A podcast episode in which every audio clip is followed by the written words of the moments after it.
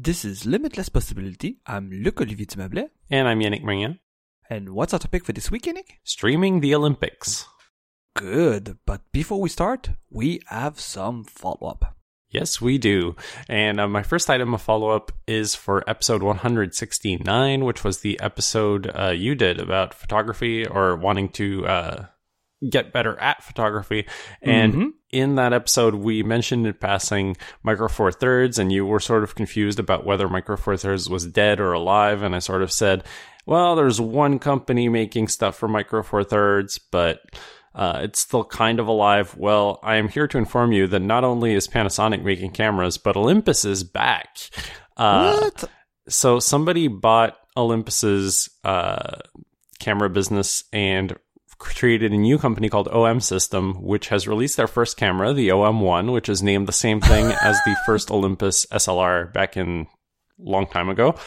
Uh, right. Uh, it was announced back in February. Uh, so yeah, they are rebooting the whole idea of Olympus making cameras. The reviews are quite good. And combine that with a brand new Panasonic camera as well. Things are looking up for Micro Four Thirds. A DP review called it the year of Micro Four Thirds, which I think is a little bit ambitious. uh, but we're only in March too, so yeah. Um, but hey, two new Micro Four Thirds cameras from the two different companies in the same year. That's something to be excited about because it hasn't been true for quite a while. Uh, I've always been kind of a fan of Olympus cameras uh, on the side. I think uh, Olympus Micro Four Thirds was sort of my second choice after Sony when I was considering buying mirrorless uh, ten years ago. So I'm very excited to see them back on in the business, and I am looking forward to getting my hands on some of those cameras uh, to mess around with in photo stores someday when it's safe to be out again. Quick question: like you you mentioned, it's a company that bought Olympus like camera division, but are they also using the Olympus name or just the model names as you mentioned the OM? Uh, the OM1 has an Olympus badge on it where the Olympus uh, branding would normally be. I don't know if that is just because it's like a throwback first camera, so people are like familiar. This is the new version of Olympus stuff, or if hmm. it's going to be there in permanence. Um, but my understanding is they do not own the name Olympus because Olympus is still a company. They just don't do right. photo anymore.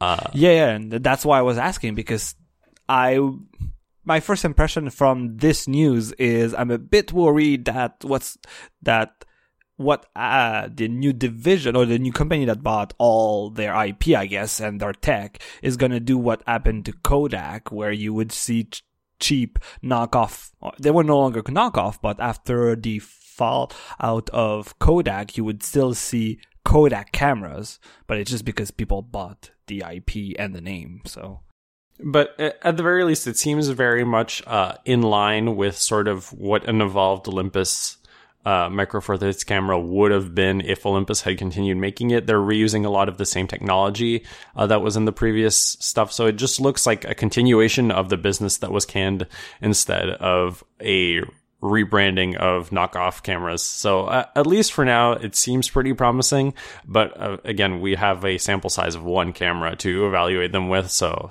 so far so good, but we'll see, I guess.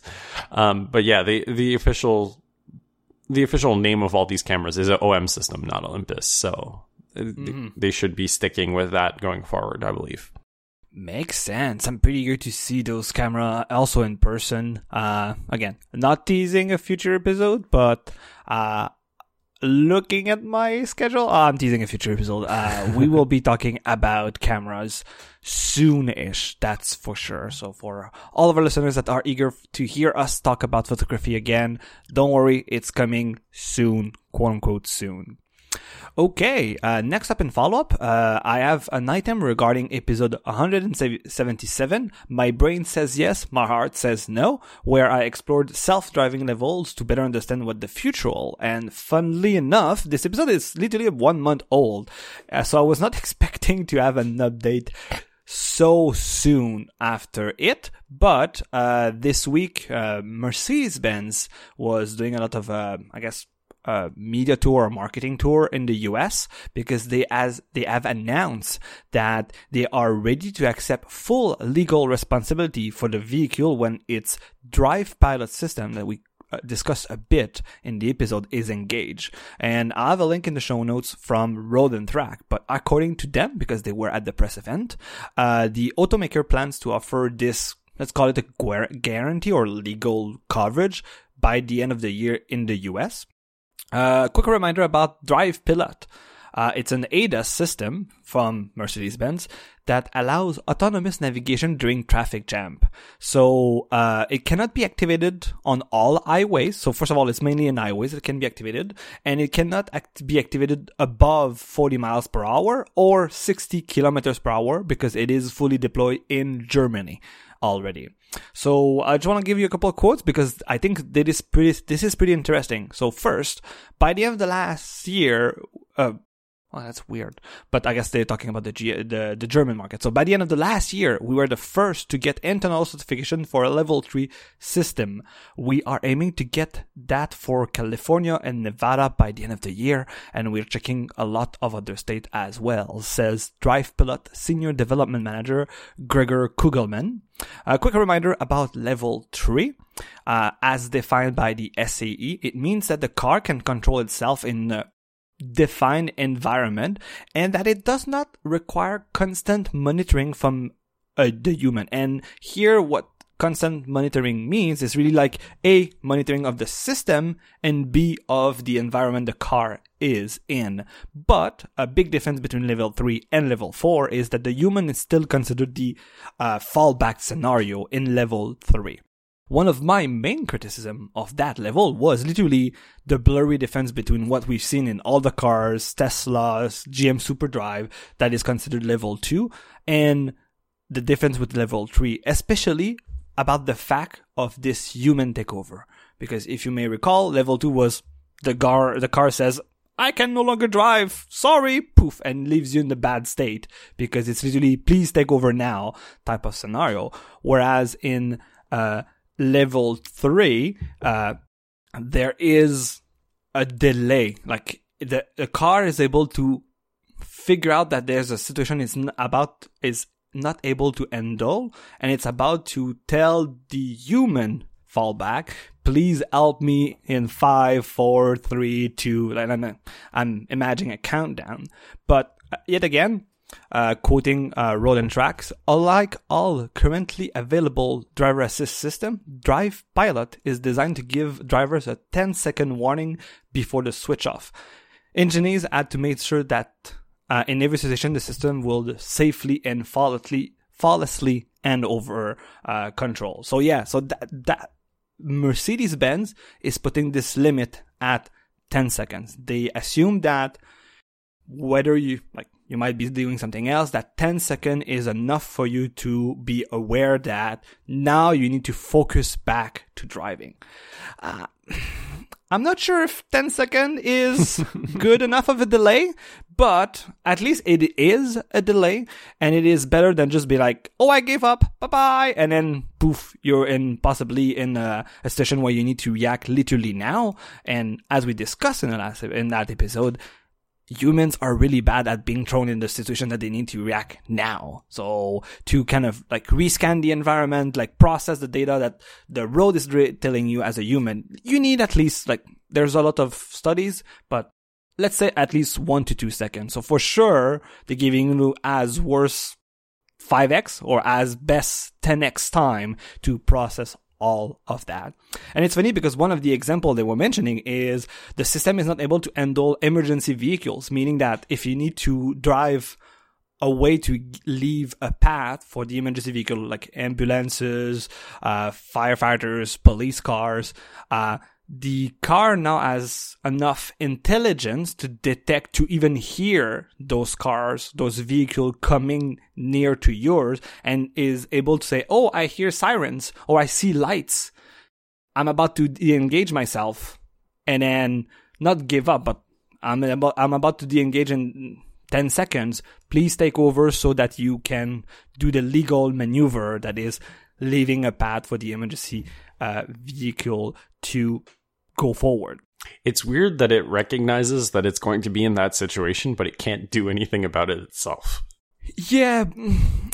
I know you don't drive, but I'm sure you've been in a car where a driver had to do this, and Yeah. you you see that like because it's funny that you mentioned this because my last point about uh, this new evolution of uh, Drive Pilot is literally that it's in an environment like they're able to put their legal footing or their like legal backing of the company because it's literally in quote unquote easy environment. And that's what, a point you were mentioning in the episodes. Yeah. Like the and highways seems easier to deal than the urban urban environments.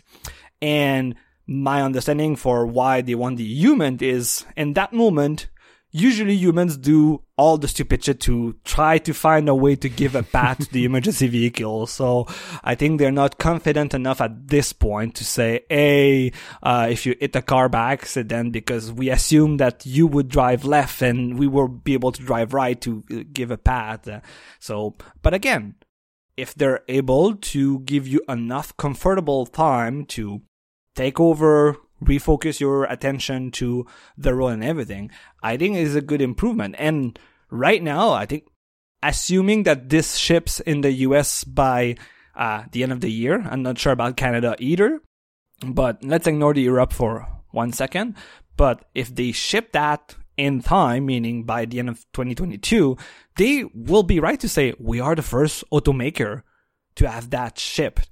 And um, I think it's an improvement in the right direction. But again, it's not free for all, all in. Like this is, this requires pre-mapped environment the same way GM Super Cruise required pre-approved roads. So it's a step forward, a step backward. But again, uh, I think, uh, if they ship in time, and that's a big if, I think Mercedes Benz, well, again, they shipped in Germany and it already working, it's already working in Germany. Uh, it's pretty, uh, a good achievement made by uh, Mercedes Benz on that front as being the first level three uh, car manufacturer system. Again, uh, the Drive Pilot right now with this new system is in the uh, S class or the EQS, their S class equivalent electric car. So you need to be a rich mofo to get this deck, more or less, right now in 2022 or let's say 2023. But at least it is directly hitting, uh, uh, targeting Model S drivers too. So it's pretty interesting. So I'm eager to see what's coming uh, soon, but uh, knowing that I was not expecting an update so fast, I kind of wonder if the competition will pick up in the next six months to a year, and I maybe will have an episode to revisit some of the improvements sooner than expected uh, from my personal uh, uh, assumption that it will be maybe like next year or in 18 months that there will be enough improvement in that uh, world. So that's my small update on self-driving technology thanks to Mercedes-Benz. Okay. Next up, we do have big section of follow-up because a lot has happened since the recording of episode 179, the vibe, the structure, and the journey. Yannick and I continued playing Gran Turismo 7, and there was a lot of drama that happened in the last two weeks. And it's funny too because, uh, for a couple of personal reasons, we are recording a bit later in the week, uh, and also early in the morning. Sorry, Yannick. Uh, but there has been a lot of updates to Gran Turismo 7. Uh, one thing I would want to make a, uh, make a, not a small correction, but let's make a, a small addendum to our last episode. Uh, Yannick and I were wondering if there was achievement boards on, in music rallies, and there is achievement boards. So you can compare with your friends uh, how much meters or miles if you're in a more uh, imperial system uh, main, how much distance did you drive in uh, music rallies to achieve a trophy or above the gold trophy. So that's pretty neat uh, speaking of uh, music rallies, I've also mainly played music rallies in the last two weeks. Uh, Yannick is telling me, and you can jump in here, that I'm more or less the only one that really enjoy music rallies, according to what you see in the video games forum. So that's kind of fun. Uh, but I really do enjoy it, and I spent a lot of uh, you could say uh, I spend a lot of time making sure I have gold trophies in all the current songs. Uh, sadly, I don't have the gold trophy in the Triumph Mountain one uh, with the Shelby car, but I have silver. I think I'm about like two me- 200 meters away to get gold, and I've uh, mined this. Uh, well, no, I why am I blanking on the name? But I tried it a lot. Uh, let me tell you, I spent a lot of time trying to get gold and like increase every time I would beat my best record, it would go maybe 50 meters more and then 50 meters more. I'm like, ah! So, and then the next time uh, I do something bad. So it's, no, I, I really enjoy it as a kind of a time checked or time trial type of event with nice music. It's pretty fun. Yeah, one of the things I forgot to mention about Music Rally when we were doing the initial episode is that when they first showed it in that original stream, I thought it looked a lot like traditional arcade racing games, like the ones that you would play in the arcade and not games that mm-hmm. are arcadey in nature. Because that was sort of the business model is you had the ticking timer up at the top of the screen, and if you ran out before hitting a checkpoint, your run just ended there. Uh, and I think there are a lot of people in the forums that I frequent that just have like a giant pile of arcade racing games that they would rather play than this. Uh, so I think if you have like uh, access and familiarity with stuff like Outrun 2, uh, F Zero AX, even though that is in a completely different uh, speed class, um, and uh, just traditional arcade racers, even Initial D to some de- degree, right? Like a lot of those are just better implementations of the arcade racing uh, concept than Music Rally, though I do understand that like there's nothing that quite has this vibe, and I think that's mm-hmm. kind of what excites you about it. And like, yes, I, I, I can't argue with that. Uh, and to go back to our title where we were talking about the vibe, the structure, and the journey, I think here, let's be honest, there is not that much stru- structure, uh, not that much journey. There's a bit of structure, but this to me is like 300% Gran Turismo vibe. Yeah. Like this makes total sense. And again, we mentioned it in the last episode, and we've played Gran Turismo for years, Yannick and I, and I think out of all the time I spent in music rallies and on the five, tr- uh, six tracks that there are that are available, I think I ran out of time maybe once or twice. Yeah. In most cases, is I complete it, I might have a silver trophy or uh, a bronze trophy, and I want a gold trophy. So, or I get a gold trophy, but I'm trying to beat a friend score, things like that. So if you're stressed about the timer, I would say that if you're more or less good at Gran Turismo, even if you're not the fastest, I think you it's pretty easy to get bronze trophy on those challenges. Before we get into the updates and drama, uh, I do want to mention the update that went live the day we recorded on uh well the day we recorded 2 weeks ago because there was a patch that day and I did not know the details of the patch going into the recording um but there was something that was broken in that patch that we did not address on the show which is right. we talked about licenses and missions and how we like them but they were bugged for a week because they fucked up all of the tires in the thing. So if you went on a on a rally track uh you had comfort tires which is absolutely terrible. Uh and oh, basically, it seems like there was something being stored in an array somewhere for tires, and everything was off by one. Uh, oh, really? So you could wow. wind up with completely the wrong tires for your stuff, and some missions were impossible to beat for a week. Uh, so that was bugged, and it also sort of limited my excitement because I was all like, okay, cool. The best content in the game is apparently in the missions. I'm going to go play the missions. And then it was like, here's a dirt track with comfort tires. And I was like, fuck this shit. I'm going to go play something else. Uh, so I played Black Ops 4 instead.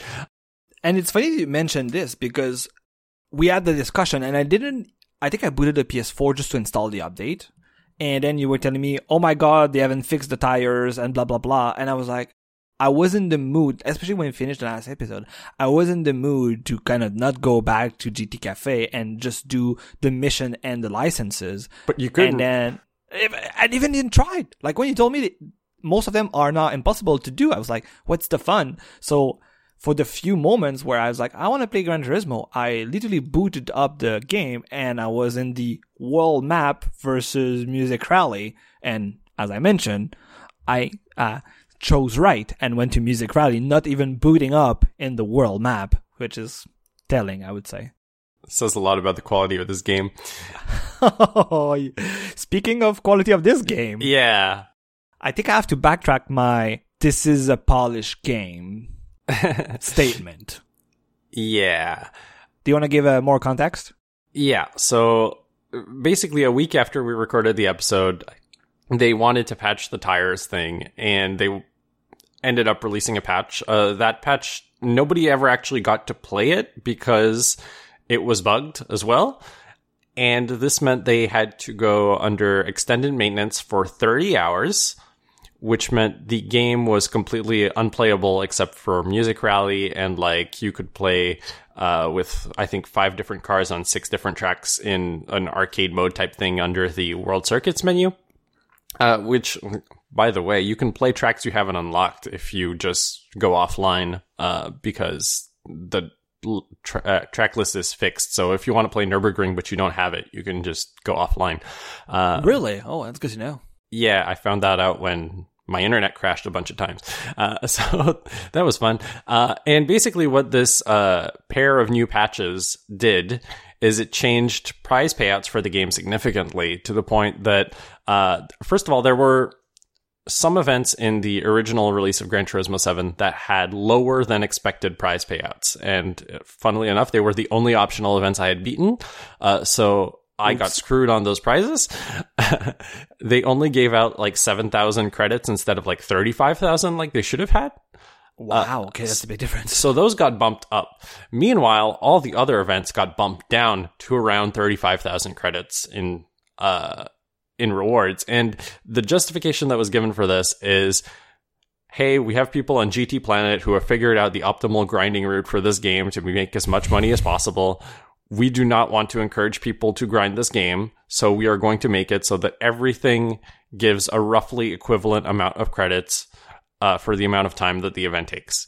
Which, like, I, I understand that justification, but when you put that in context of a game that is powered by microtransactions and uh, basically incentivizes you to buy credits to get your car collection up, it has very terrible optics.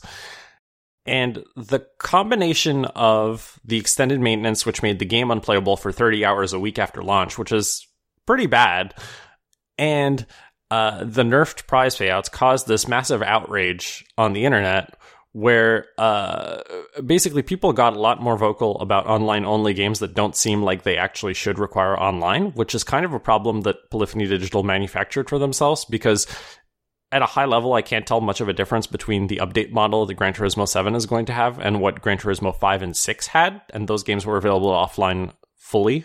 So they haven't cr- really done anything to justify why this game is online only. And uh, people were pissed because there's nothing on the disc, which means uh, if you're angry about the prize payouts being bad, you can't downgrade to a version that has better prize payouts because you have to be on the latest version all the time because the game is online only.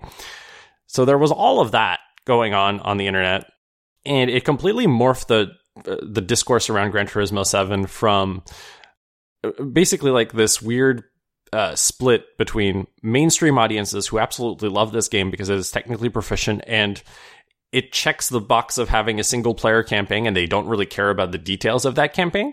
And the other side of that, which is Gran Turismo fans being pissed because this game is not really a Gran Turismo game in structure. And all of that just got thrown under the bed. And it's like now the only problems with this game is that it is online only and Polyphony Digital is greedy for microtransactions. And at least to me, like I'm working on a video about this. I think these are secondary issues to the most point. The, if the game was still the same, but they put prize payouts like seven times higher and the game was playable offline, it would still be a bad game that I wouldn't want to play. And that's sort of my issue with it. Mm. Uh, but I think right now there's a lot of like what is it going to take to save Gran Turismo 7? And I'm not sure anyone has a good answer for that right now.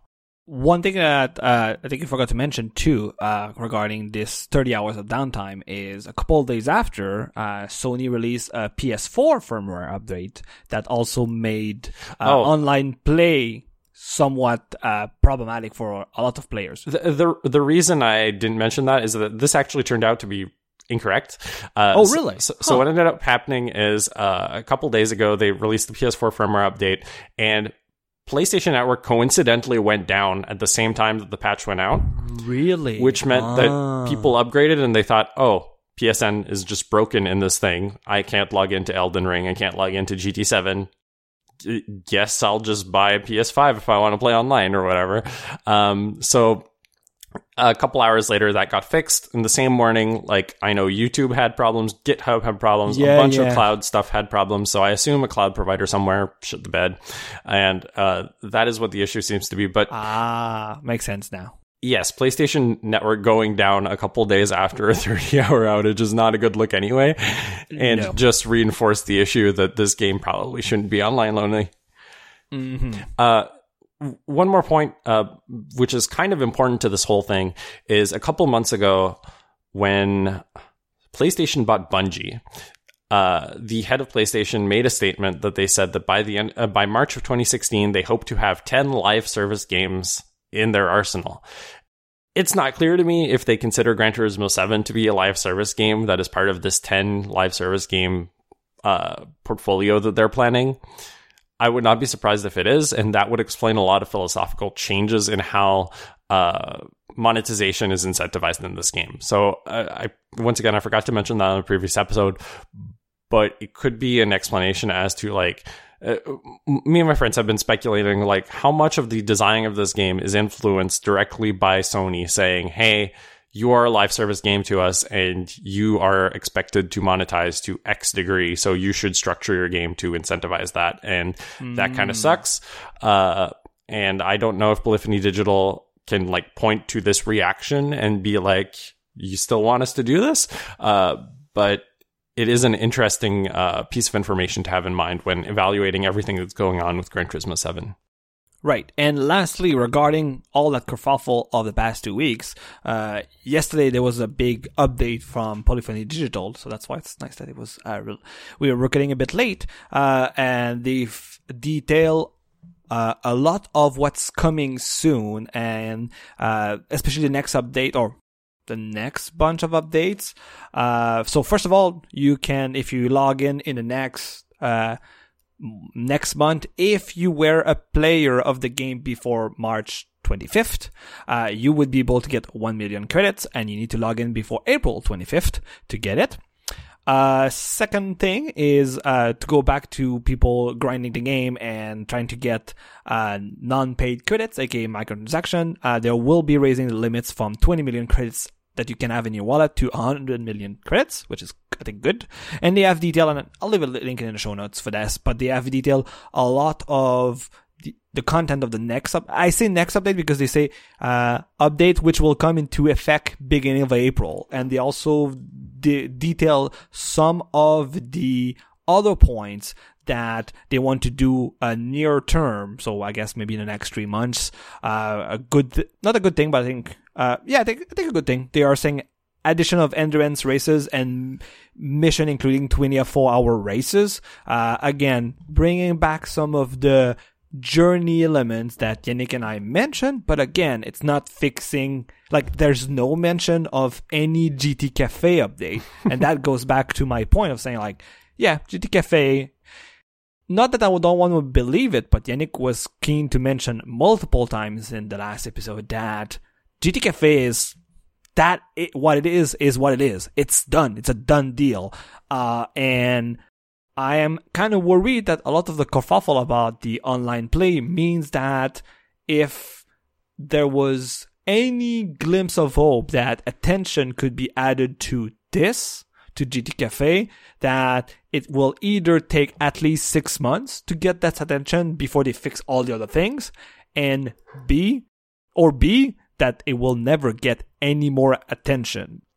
Uh, one thing I forgot to mention that is also important to what Yannick said, uh, they will also increase the rewards for uh, a lot of other events. Uh, they say high rewards for clearing the circuit experience in all gold and all bronzes, increased rewards for online races, new endurance races, and uh, increase the quantity of used and legend cars offered at a given time. So, those are small tweaks and are not the tweaks I was hoping. But again, uh, I'm not a I'm, I was not expecting that they would redo half the game still. Let's see in six months. But yeah, so not so great after two weeks. Uh, anything else you want to add on Gran Turismo 7, Yannick? Uh, no, I think that about covers it. Um, if you're interested in my video, it should probably be out by the time we record the next episode. uh, which is going to be in two weeks. So look at my Good. YouTube channel for that. Uh, it's it's going to be a banger. We'll mention it in in the Yeah. next episode's follow up section too. Okay, that was a long follow up section, but let's get into the main topic. All right. So our topic this week is streaming the Olympics, or more specifically, the user experience of streaming the Olympics. And I would be lying if I didn't say that uh, this is inspired by a pair of articles that John Siracusa wrote back in February on his blog Hypercritical about streaming video apps. Uh, in those posts, he laid out sort of his minimum required functionality for streaming apps, uh, like general streaming apps, and how no one service actually seems to implement everything in his minimum requirements at once. Uh, and there was a lot of discussion about how basically no one is satisfied with any streaming app ever. Everyone is angry about at least one aspect of it. and that uh, generally it seems to be that uh, the metrics that streaming services take a look at to evaluate if things are successful decisions or not are judged to be more important than how people feel when they use those user interfaces. Uh, and that is why they're all pretty much universally agreed to be bad.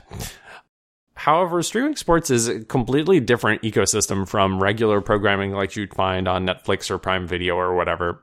Uh, a lot of sports content is primarily live content. You don't see very much excitement for on demand sports. Uh, and this is because many sports are treated as ephemeral content that lose a lot of value as soon as the game ends. Uh, so, like, March Madness is going on. You can go watch like Auburn versus Duke or whatever, but uh, the value of that game goes down significantly once you can go read on a website who won. Uh, people don't really. I mean, like uh, some people are going to watch the game anyway because that's just how who they are. But I think most people, if they can't catch the game live, they're just not going to bother watching it at all.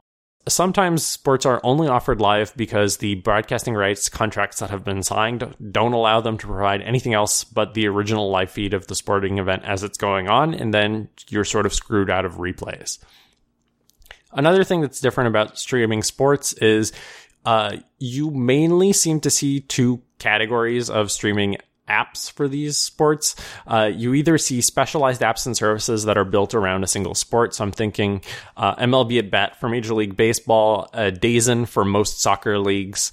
Uh, DAZN is actually like kind of amazing because like I don't watch soccer, but if I wanted to watch the Yokohama F Marinos in the J League, I can watch it in Canada and by signing up to DAZN and they have English commentary, which is kind of wild when you think about it. But they do that for like basically every soccer league in the world, which is really fucking amazing.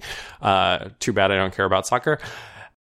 The the other category of apps you see is, uh, basically like regular television networks that have gotten the rights to broadcast sports and they sort of have this really sloppy approach where their app has to broadcast a bunch of different things and they just do it all kind of badly. Uh, specialized apps tend to have much better UX because a lot of the times they are built around a single sport, and that means that they can cater the needs of that app uh, to the needs and wants of that community uh, instead of trying to make something that is more generally applicable and generally crappy. So, what does this have to do with the Olympics? Well, the Olympics are an interesting case study because they tend to combine all of sports broadcasting edge cases into a single event. Uh, you've got team sports, you've got multiple individuals or pairs that represent nations, you've got tournaments that are made up of multiple matches or one and done score based ranking events. Uh, so, like figure skating, like you have everybody go on one after the other and they're just ranked and score. Whereas in curling, you have tournaments where you have a bunch of teams facing off against each other in different matches at different times. And then at the end, there's like a top eight or whatever. And you get to the gold medal match at the end. For the Olympics, time shifting is super important because lots of events are happening happening in parallel, and you may be interested in several of them. Uh, this is not something that you necessarily see represented in a lot of uh, single sports uh, focused stuff. Once again, going back to the March Madness thing, uh, most people who are following basketball or whatever, they have their team and they're going to follow their team. Their team is not going to be playing multiple games at once. Uh, there may be an impact to their team based on what is happening in another game because of tournament bracket placings and all of that stuff. But generally, uh, those kinds of viewers are only focusing on their team, and therefore they only have to really care about the one event that's going on at once. Olympics are not like that. You may be interested in multiple sports throughout the Olympics, and they could be happening at exactly the same time, which means you sort of need to have a time shifting option to be able to catch all of those events at once. It's also an event that is aiming for worldwide viewership, but it takes place in a single time zone. So that means that about half the planet is going to be screwed out of watching it live anyway. Uh, traditionally, when you were only working with a broadcast TV model, uh, this meant that sometimes you had to just put things in prime time hours after they had already occurred and you already saw who won on the news. It was really weird and awkward. Uh, streaming makes this a lot better, IMO. I also think that the Olympics are super interesting for a different reason, which is that a lot of the sports and disciplines that are on display during the Olympics aren't generally widely televised, and especially not on streaming. Uh, like curling, okay, it's a weird example because here in Canada, we have the Curling Canada YouTube channel, which basically puts literally every game that is sponsored by Curling Canada up without ads that you can watch any time of day. Uh, so wow. Yeah, I didn't know that. It's a great time to be a curling fan in Canada. You can just watch everything instead of paying for TSN. It's fantastic. But like, let's say you're a fan of gymnastics. Uh, you're lucky if there's one or two gymnastics events per year that are broadcast on CBC. Uh, if you're a fan of athletes from other countries, you're probably going to have to watch the one world championship on CBC when it's on, probably at 5:55 a.m. There was figure skating on at 5:55 a.m. today. I did not wake up to see it. So, like aside from World Championships, which might be aired once a year or once every couple of years, you're not going to have very many opportunities to catch foreign athletes in action uh, in an event that is broadcast in your home country, and that sucks. And I think like I'm personally a big fan of the Japanese women's curling team, uh, Loco Solare. Uh, they are magnificent whenever they play, uh, except this year in the Olympics, unfortunately. Um, Ooh. Yeah, they didn't do well. They they got silver medal, but the the gold medal game was not good. But but yeah, like I don't have very many opportunities to watch them in action because pretty much the only events I can catch on streaming are against Canada, and that basically only happens at world events, which happen like once or twice a year.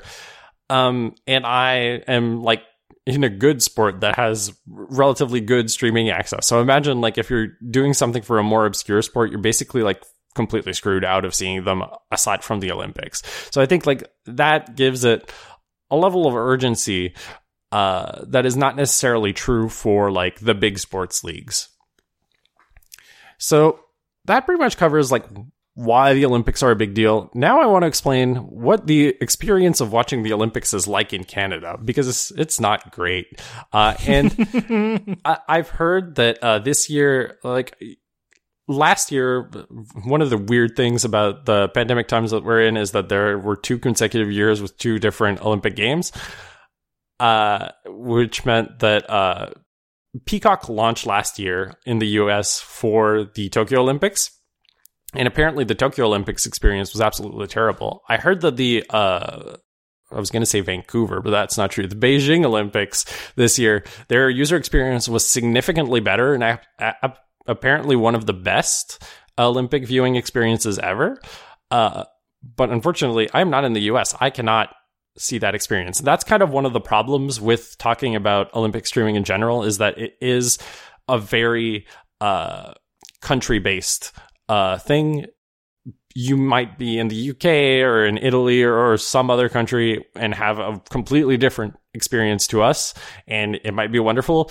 Uh, but unfortunately, we do not share the same code base for our Olympic apps, and therefore that means it's not doing much for me here in Canada.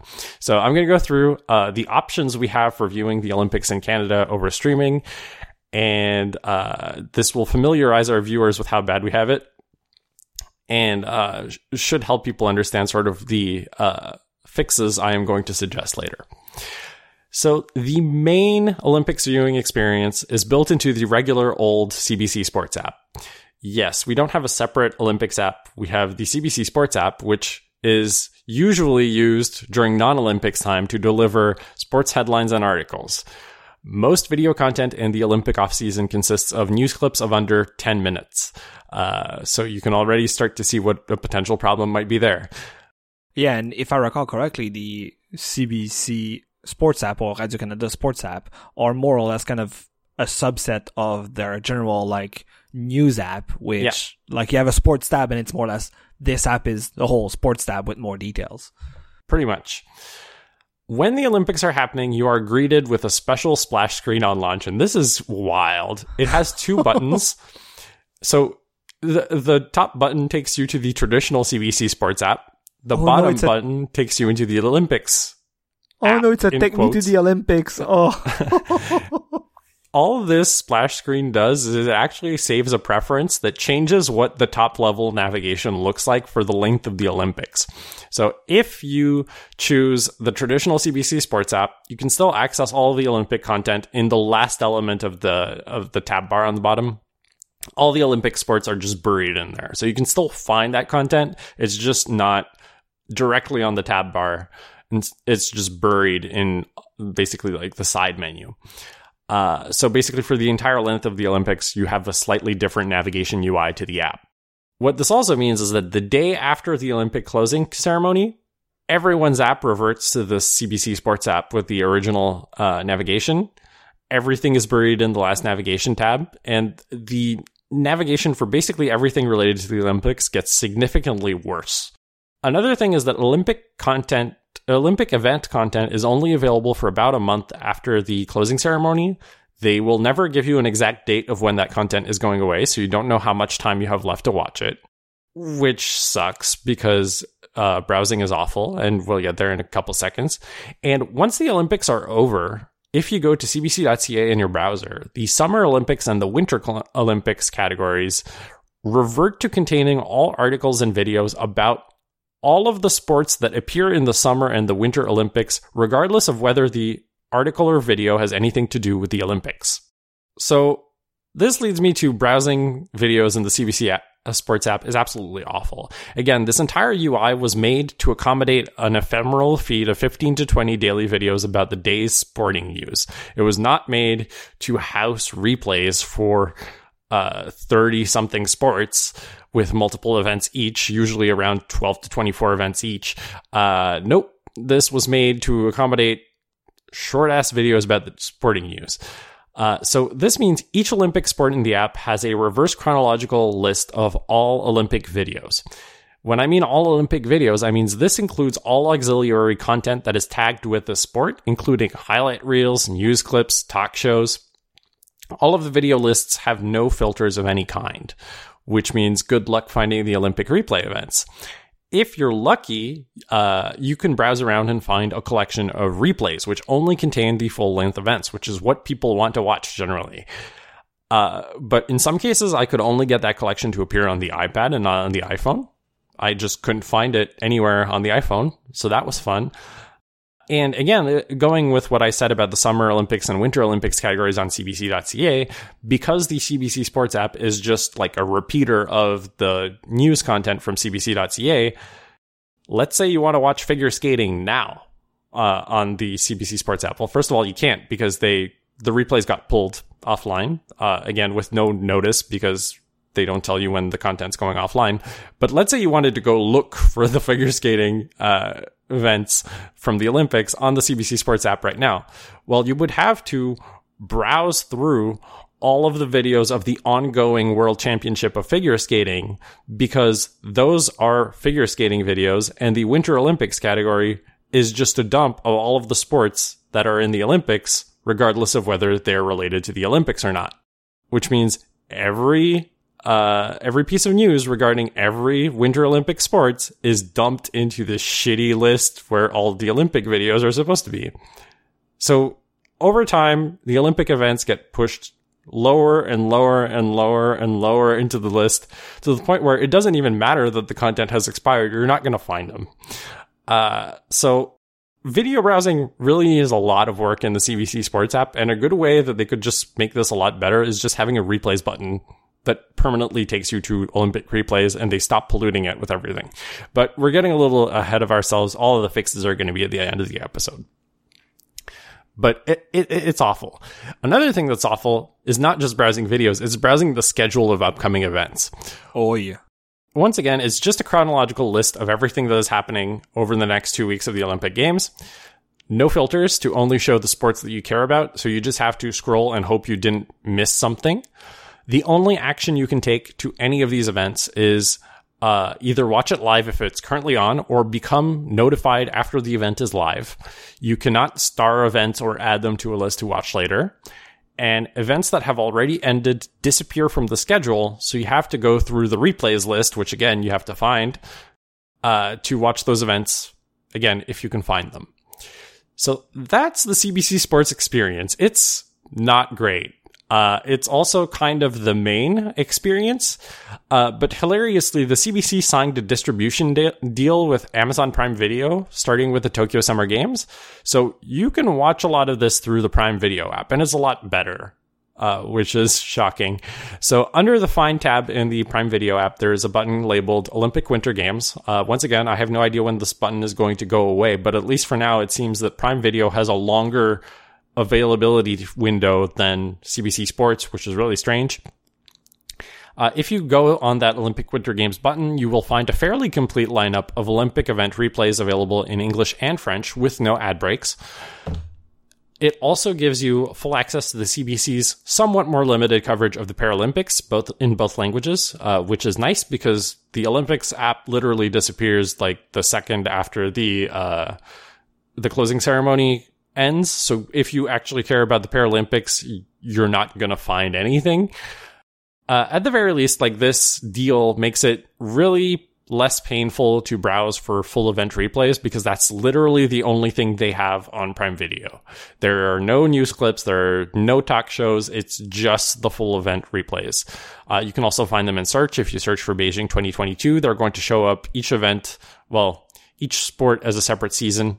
Uh, so you can find them all. It's great. You also have full feature parity with any other uh, Prime Video show, so you can add it to your watch list. You can download it to watch offline, and you can use stuff like Watch Party to watch remotely with other people. Hmm. It, it, has far more reliable Chromecast and AirPlay support than the CBC Sports app, which is super flaky and it basically doesn't work, which is not good.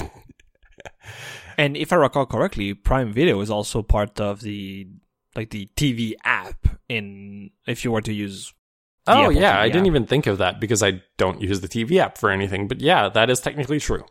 So yeah, th- this entire Prime Video thing, I mean, it's great that it's there, but it's by no means an Olympic specific user flow. It's just the U- the Olympic specific flows are so bad that it's better to just use a general streaming app than it is to use the Olympic specific apps, which is kind of showing you what's wrong with these experiences. Uh, one more niche option that I literally did not know about until two days ago is the Olympics official YouTube channel. What I did not know is that every gold medal Olympic event since 2010 is available on the Olympics official YouTube channel. And Ooh. for the more recent Olympic Games, those are streamed live to YouTube as they happen. Now, there is a caveat to this, which is these events are the raw feed that are sent to the broadcasters, which means there is no commentary on top of it, and there is basically no presentation aside from like the lower thirds that tell you who the athlete is and what their scores are if it's a score based game or how they place and stuff like that. But it's better than nothing. And if you are a fan of one and done events like figure skating, those events are technically always a gold medal event, and therefore all of those sports are preserved in full. If you care about curling, on the other hand, you're going to have the one match, uh, which is the gold medal match, and you're not going to have the rest of the tournament. However, the big difference here is that unlike the CBC Sports app and the Prime Video options that we've discussed, these videos are just available all the time. There is no ex- expiration window, so you can just go watch them whenever, and that's great. That honestly, I don't understand why the content for all of this stuff expires because it, it sort of implies that these things just they're only interesting for the length of the Olympics, and that is not technically the case. So let's talk about ways to improve this shit. well said. Pain point number one is that I believe news is a separate concern from viewing I, as an Olympic viewer, I don't want to read Olympic news. I want to watch the Olympics, which are two different activities. The Olympics should not be crammed into a subsection of a subsection, subsection of a sports news app. It should get its own dedicated app. And I think uh, making news separate from viewership also limits the possibility of you getting spoiled by a news story of the outcome of the thing you're about to watch. So that is pain point number one. Pain point number two browsing needs to be improved. The main attractions of the Olympics are the sporting events, so ideally, people should be making it easy to find and watch them. This doesn't sound very unreasonable to me. Uh, so, like, in my idealized streaming app for the Olympic, like, yes, okay, fine, you can showcase a big featured event in the top half of the screen, but the bottom half of the screen should be like a sliding carousel, and the first two items should be live now for instant viewing of whatever the fuck is live right now, watch list for stuff that I've saved that I want to watch later, and then the complete list of sports uh, to the right of that. And maybe if you want to, you can let me pin sports that I care more about to the front of that list. Like that would already make everyone's lives significantly better, just that, than whatever we're stuck with right now. If I select a sport from the carousel, uh, ideally take me to a chronological list of events that I can watch either on demand or live, followed by upcoming scheduled events. Uh, if an event has subcategories, for example, in curling, there's men's, women's, and mixed doubles, uh, you should probably offer a drop down or some sort of filter system to only see the things that concern what you want to watch. And if you really are super excited about your auxiliary content, that's fine, but put them in a separate tab and do not ever mix them with the replays, and the replays should always have priority. Uh, that is like, th- this is the most important point in the whole thing is just at the very least, make your browsing at least as good as the Prime app. Pain point number three: let me signal events in uh, signal interest in events. As I mentioned, right now the only thing you can do in the event schedule from the CBC Sports app is to ask to be notified when the thing gets live. I would prefer it if this would get replaced with an add to watch list functionality where I can just go to a watch list and see everything that I had interest with. You can still notify me when it goes live. Like that's fine. Uh, if I added it to my watch list, like the implication is that I have interest in it and I probably would be interested in knowing when it goes live. But if I can't watch, at least keep it in a list for me so that I can find it later instead of having to dig it out of the replays list you can't find. Pain point number four is just another sort of more specific version of that, which is let me signal more granular interest in sports and teams. And I, be, I like I I know what I'm going to say is wild, and like no one is going to actually implement this, but it's what I would love to have in one of these apps, which is build me a smart watch list out of criteria I provide.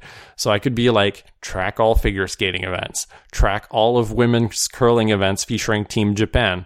This could uh, take a look at how the tournament is going and add events as they progress through the tournament. Track any event where Canada wins a gold medal. Obviously, you can't put these events in live because you don't know they're going to win the gold medal yet, but retroactively apply it to on demand replays. Like there are a bunch of interesting criteria like that that could match different viewing patterns that different uh, Olympic viewers have and having that work done for them instead of having to piece it to, piece it together themselves uh, is a really cool idea to me. But again, it's like very Olympic power user stuff, and it assumes that people who watch the Olympics know what they want to watch ahead of time, which is not going to be true for everyone. So you at least need the browsing UI to be good. You you can't just add this to the CBC Sports app and think like, oh, now everything is great. Like you need at least a usable UI first to kind of riff off on this idea, is there a way right now to see? Uh, my assumption is no. So there's no way right now to see all the events where Canada won a medal. Like not focusing on gold medals, but I wouldn't be surprised that like uh, more casual viewers they would like to just see. Hey, I want to see what my country did. Uh, so for CBC would be for Canada. Like where did they win medals, and I want to see those events. To my knowledge, you can't. The other thing I would say is um, there is sort of a fixation in all of these apps that whatever the team of the country you're in is the team you care about, which I don't think is necessarily good because you can think of people like immigrants or whatever. They've left their country and they still root for their home team, but their home team is not necessarily Team Canada. It could be, uh, Team Italy or whatever. Uh, and I think it's sort of interesting to maybe have something in the app that allows you to say, actually, this is my team, or these are my teams in different sports. If you are more of the kind of person who is like, well, in soccer, I like X, in figure skating, I like Y. Uh, so yeah, like n- not building your whole user experience around the assumption that everyone cares about Team Canada is also a, a thing that I forgot to write. But yes, it's it's important. But no, you're, you're correct. Right now, I don't think there is a way to see a list of video replays specifically of the events where a country has won medals or gold medals, Hmm. uh, which yes sucks. Which again, give me a good browsing UI with all of that content uh, and presented in different ways, and uh, it would help a lot to get people with different viewing patterns excited about the Olympics. Speaking of getting people excited in the Olympics, pain point number five people want to share the Olympics with each other, but they can't. So you should embrace clipping and timestamps. Here are two contradicting statements young people don't care about the Olympics, and you can't share clips of Olympics on social media to get people excited about the Olympics without it getting taken down by the IOC. Really? They will take it down? Yeah. So uh, ba- basically, every Olympic clip I've seen this year has gotten taken down very quickly. Oh, yeah. Um, m- most people who don't have their clips taken down immediately uh, do so by taking a video of their TV screen. Uh, It just takes longer, but it eventually goes down. Uh, and this sucks, but it's a problem that the IOC kind of created for themselves. Each country has a different streaming app and website with inconsistent feature sets and URLs. Each country has a slightly different broadcast, which means that timestamps wouldn't necessarily even line up if you could link to one in a universal way. And the only way right now you can currently link anyone to a timestamp in an Olympic event is if it's streamed through the Olympics YouTube channel. And after the stream has ended, timestamp links work. If it's going on during the stream, you can't, uh, which sucks if you want to capture something live. So, uh, my thought about this is individual broadcasters, meaning the CBC and all of that stuff, should offer chapter markers to skip around an on demand event replay in a sensible way, probably like a couple hours after the replay is up. Uh, oftentimes, if you're watching an event on the Olympics YouTube channel, these are in the comments for the videos because shockingly, they have comments enabled on their videos. Uh, wild. Uh, the IOC should implement something very similar to Twitch clips, where if I'm watching a live stream, I can just click a button, grab the last minute of whatever was shown, and share it on social media in an official, blessed way without risking copyright takedowns.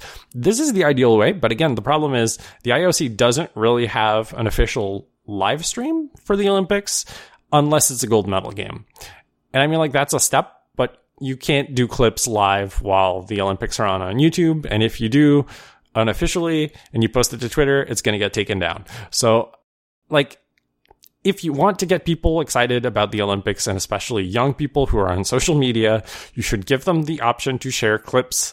Look at how it has worked for VTubers or look how it has worked for Twitch streamers. Like there, there is a massive audience of people who basically consume content in clips on Twitter and like, even just look at like TikTok and all of that stuff. Like it's not really a world that I'm interested in at all, but that's sort of where the usage patterns are going. And it's very hard to get, it's kind of like podcasting to a certain degree. It's very hard to sell people on go watch this three hour replay if you don't give them a taste first. And you are literally making sharing tastes of the three hour replay illegal, which is dumb. Uh, so yeah, they they should have some sort of official clipping option somehow. Again, I am not in the business of coming up with the logistical answer to that. You just want a feature. Yeah, and of course, pain point number six is the ambiguity of content expiration. Uh, if you go to the CBC uh, Sports FAQ for the Olympics, they just say in their FAQ content is going to be taken down by the end of the March technically a lot of it is gone already um, but they've never really given an official statement as to if all of it is gone or if only part of it is gone. You sort of have to figure it out for yourself. And in a world where i have a watch list i would ideally like it if i would be notified when i'm low on time to actually watch it. I would also like it if there were actual concrete dates displayed places. And uh, like if you want like the super bonus points, uh, if you can detect that an, uh, that an expired event in my watch list is a gold medal event that has a YouTube archive, maybe link me to it instead of just telling me no. That would be cool. Um, but again, like I, I don't envision l- the CBC Sports app doing any of this, which kind of sucks. Yeah, th- there's this weird thing because of how the Olympics are set up where like yes, to a certain degree, you're you're locked in for a certain amount of Olympic games. I think it's th- three or four or something like that when you get the broadcasting rights for it. Like you're going to have to build this app and see it having reused use for at least like let's say eight years. And you don't necessarily have a guarantee that the work that you put into this is going to be renewed after eight years because you might not have the broadcasting rights next time. And that kind of sucks. It sort of creates this pro- this problem where you sort of have to design this very generic streaming app that is able to handle all of these different sporting scenarios and present them in a compelling way and then only get use only get use out of it for 8 years, which I don't know. Uh, to me like that I, am more of a user than the developer in this scenario. So I'm like, well, yeah, of course you're going to do that because you want people to watch your content. And the way you present your content right now is absolutely terrible and encourages people to just watch it on TV instead, uh, which is not great either. I, I wish, I kind of wish there was either like one Olympics app for the entire world that was done correctly. And for once, I would actually have something nice to say about the IOC instead of just like how corrupt they are and how terrible they are to basically everyone who hosts the Olympics. Um, but I don't see that happening. Maybe a coalition of TV uh, broadcasters could get together and sort of like say, hey, this is our common platform for the Olympics that we are going to be reusing, uh, regardless of who has the uh, broadcasting rights or whatever. Again, that doesn't seem very likely. So I don't really know how likely any of this is to happen. But as a viewer, it's incredibly frustrating to have basically no good options aside from hope that the deal with Prime Video is still on and watch it in Prime Video much later. But at least like this lays out like a roadmap of like what the issues are with the Olympic streaming experience here in Canada and how it could potentially be fixed and made significantly better. Uh, and maybe one day someone who develops these apps will listen to this episode and think, huh, those are some good ideas or maybe not. But that's it for me.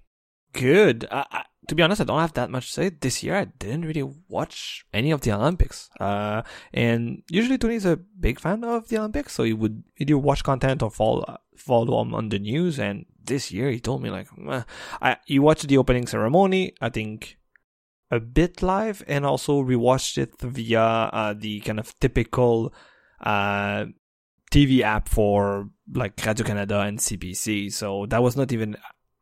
I guess it was also available in the CBC Sports app, but it's also available uh, in the typical like internet streaming app from this broadcaster. So that's where we watched it. And following that, I think I've asked maybe once or twice during the week, the two weeks it was on, like what uh, what is our uh, middle status, and that's mainly it. So to me, uh, I don't have that much opinion to say about that.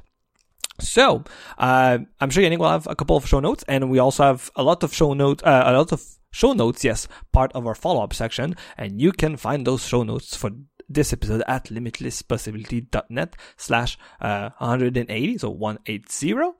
You can also find our back catalog of episode at limitlesspossibility.net. You can find the show on Twitter at limipo underscore podcast. That's L-I-M-I-P-O underscore podcast.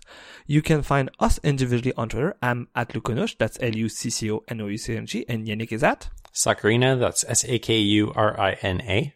And we'll see you in two weeks. See you in two weeks.